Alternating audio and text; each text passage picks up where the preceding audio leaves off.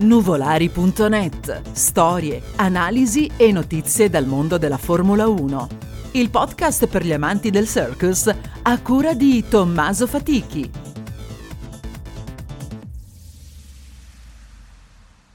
Benvenuti ad una nuova puntata di Nuvolari.net.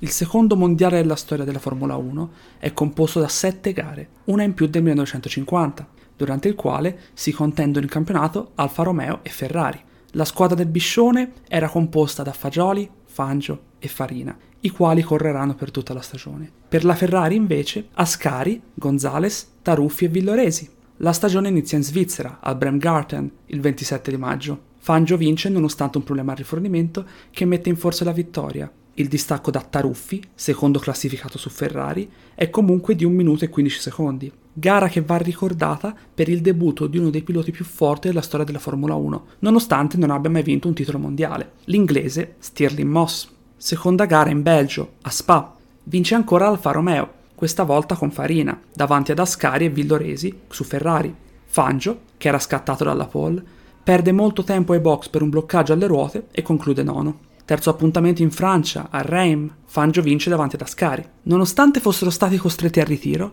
riprendono la gara con le vetture dei compagni di squadra Fagioli e Gonzales. Ricordiamo che il regolamento permetteva di poter utilizzare le vetture di un compagno di squadra se si fosse stati costretti al ritiro. Al terzo posto giunge Villoresi su Ferrari. La quarta gara della stagione, a Silverstone, passerà alla storia. Froilan Gonzales, detto il Cabezon, vince al volante della Ferrari dominando e precedendo Fangio su Alfa e il compagno di squadra Villoresi. La prima vittoria per la scuderia di Maranello, che rompe l'egemonia Alfa Romeo, l'inizio della leggenda.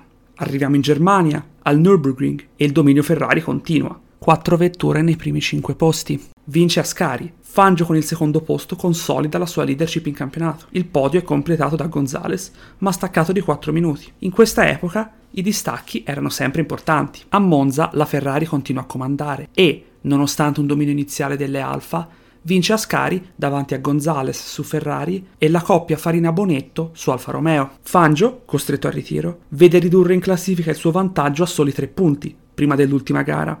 L'ultima gara si svolge a Pedralbes, in Spagna. La Ferrari sbaglia la scelta delle gomme e consegna la vittoria della gara e del campionato a Fangio. Nonostante la vittoria, l'Alfa Romeo decide di ritirarsi. Le sue vetture oramai non erano più competitive rispetto alle Ferrari.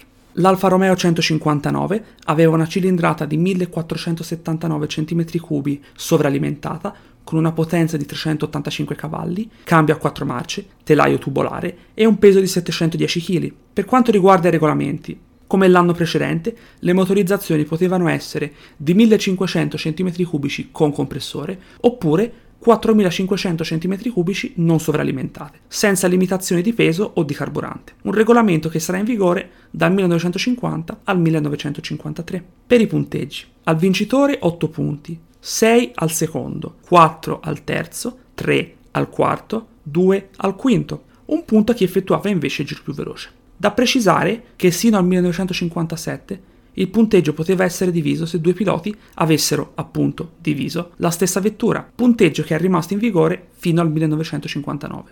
Quest'anno, ai fini del calcolo del punteggio, i risultati utili erano 4 su 7.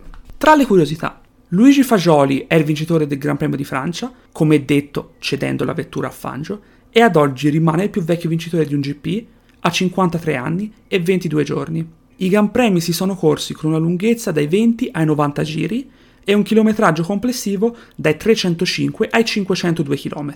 Le gare hanno avuto una durata dalle 2 ore e 7 minuti alle 3 ore e 22 minuti. Il giro più veloce in gara è stato con una media di 185,87 km effettuato, come l'anno precedente, a Monza. Ho imparato ad affrontare le corse come si gioca una partita di biliardo. Se colpisci la palla troppo forte, non vai da nessuna parte. Se gestisci la stecca con cura, puoi dare la direzione e guidare con più finezza. Juan Manuel Fangio, spegnete il motore, alla prossima puntata.